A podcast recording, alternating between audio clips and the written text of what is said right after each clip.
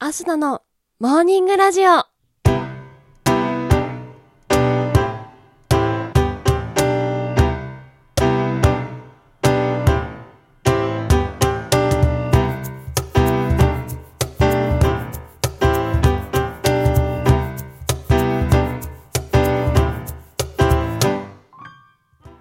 皆さん、おはようございます。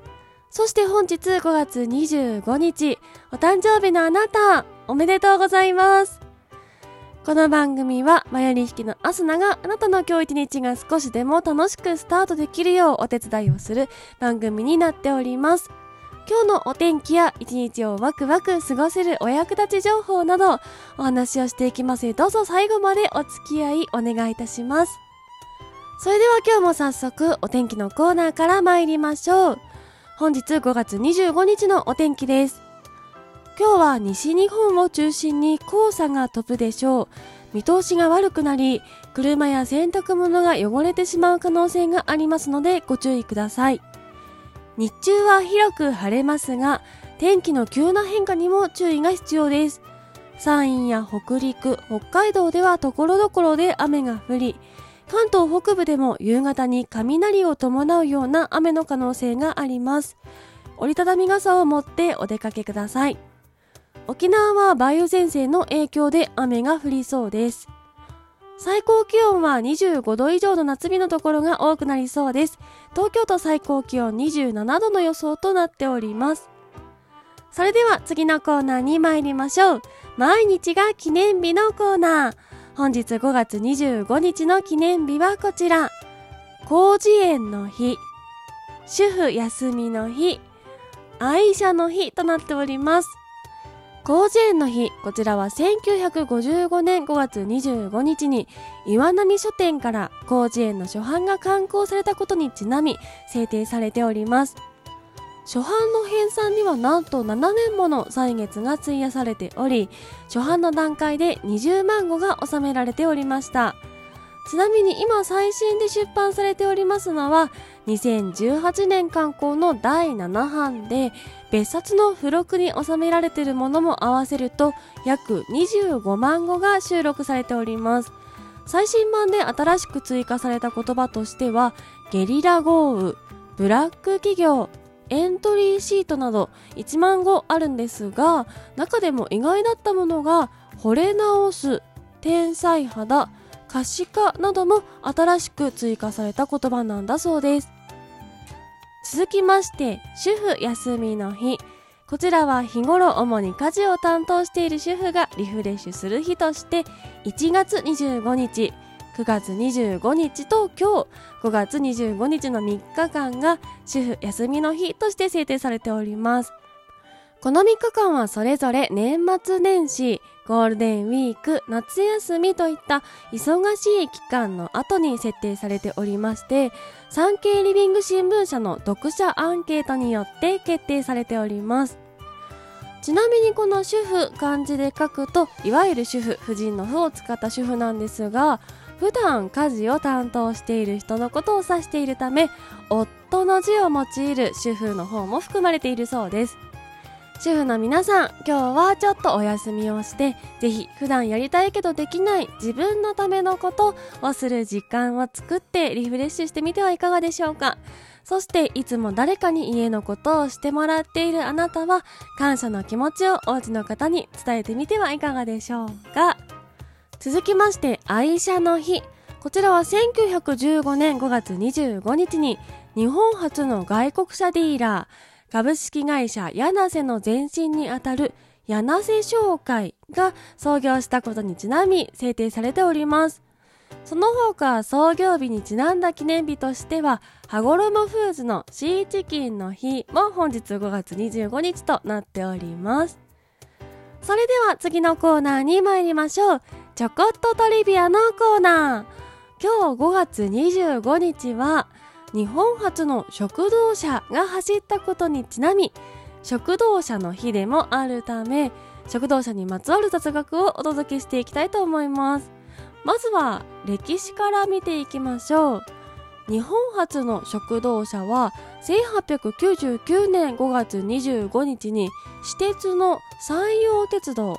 今の JR 西日本山陽本線の京都から山口県三田尻駅今の豊富駅の間で誕生しました。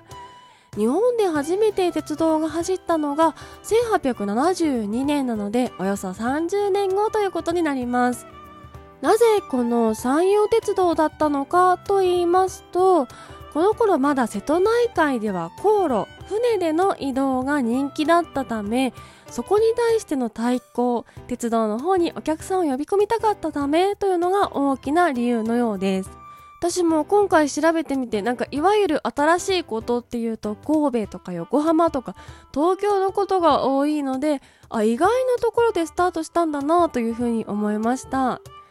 えー、食堂の営業はですね初めは山陽鉄道の直営だったのですがその後神戸の自由亭ホテル後の帝というところが請け負ったそうでその当時のメニューというのが鉄道博物館に残っているそうです。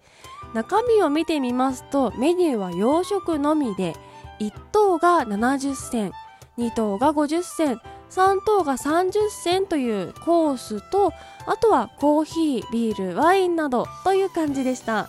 当時かけそば1杯で1銭80輪という値段だったところの70銭という感じなので、まあ、ちょっと正確ではないかもしれませんが今かけそば1杯310円ぐらいとして計算をすると約2万円くらいのコースなのかなという感じですね。まあ、それだけでも十分高価なんですけどもそもそもこの食堂車は一等車両にしかないものなのでやはりそれなりにお金のある人じゃないと使えるものではなかったんですがそれでもかなりの人気となりまして他の鉄道会社でも導入されるようになっていったそうです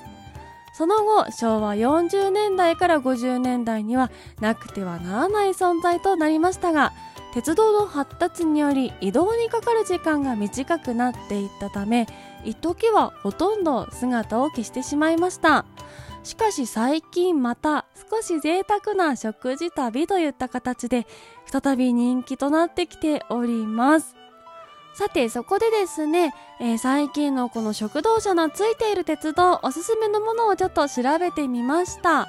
有名なのは香川県と徳島県の間を走る四国真ん中千年物語であったりとか新潟の雪月花なのですがアスナ的一押し二つ挙げてみたいと思います。まず一つ目千葉県を走るいすみ鉄道のレストランキハというものです。こちらはかつての国鉄車両を食堂車と使用しておりますのでなんともレトロで可愛い雰囲気なんです。お食事はイタリアンを中心としたメニューになっているそうなんですがなんとなくこの食堂車両がついているものってなると豪華なもう豪華絢爛すごく凝った車両というのが多いんですがちょっと懐かしのねこの国鉄車両に乗れるそして食堂車になっているっていうのがなんか可愛いなと思っておすすめにしてみました。そしてもう一つ食堂車に興味はあるけどちょっと実際に乗るのはなかなか緊張してしまうなという方のために埼玉県大宮にあります鉄道博物館の中にある食堂車をテーマにしたレストラントレインレストラン日本食堂をおすすめしたいと思います。え明治時代に誕生したかつての食堂車のメニューからビーフシチューハヤシライスなどを味わうことができるのとそしてですねなんとカトラリーが寝台列車北斗星で使用されていたものなんだそうです。気軽に食堂車を楽しむことができるこちらぜひ訪れてみてはいかがでしょうか？私もねいつかこのねちょっと長距離の寝台列車とかも乗ってみたいなと思っているんですがちょっとゆとりができてそしてねなんか落ち着いたらこの食堂車も乗ってみたいなと思っております。といったところで本日のモーニングラジオお別れの時間が近づいてまいりました。この番組は平日毎朝6時半に更新、そして兄弟番組明日のほろ酔い話が不定期で夜7時に更新、そして時々生配信もやっております。ぜひ番組ポチッとフォローしていただきまして、また明日に会いに来てください。皆さん今日も最後まで聞いていただきありがとうございました。それでは今日も行きますよ。皆様今日も一日笑顔でいってらっしゃい。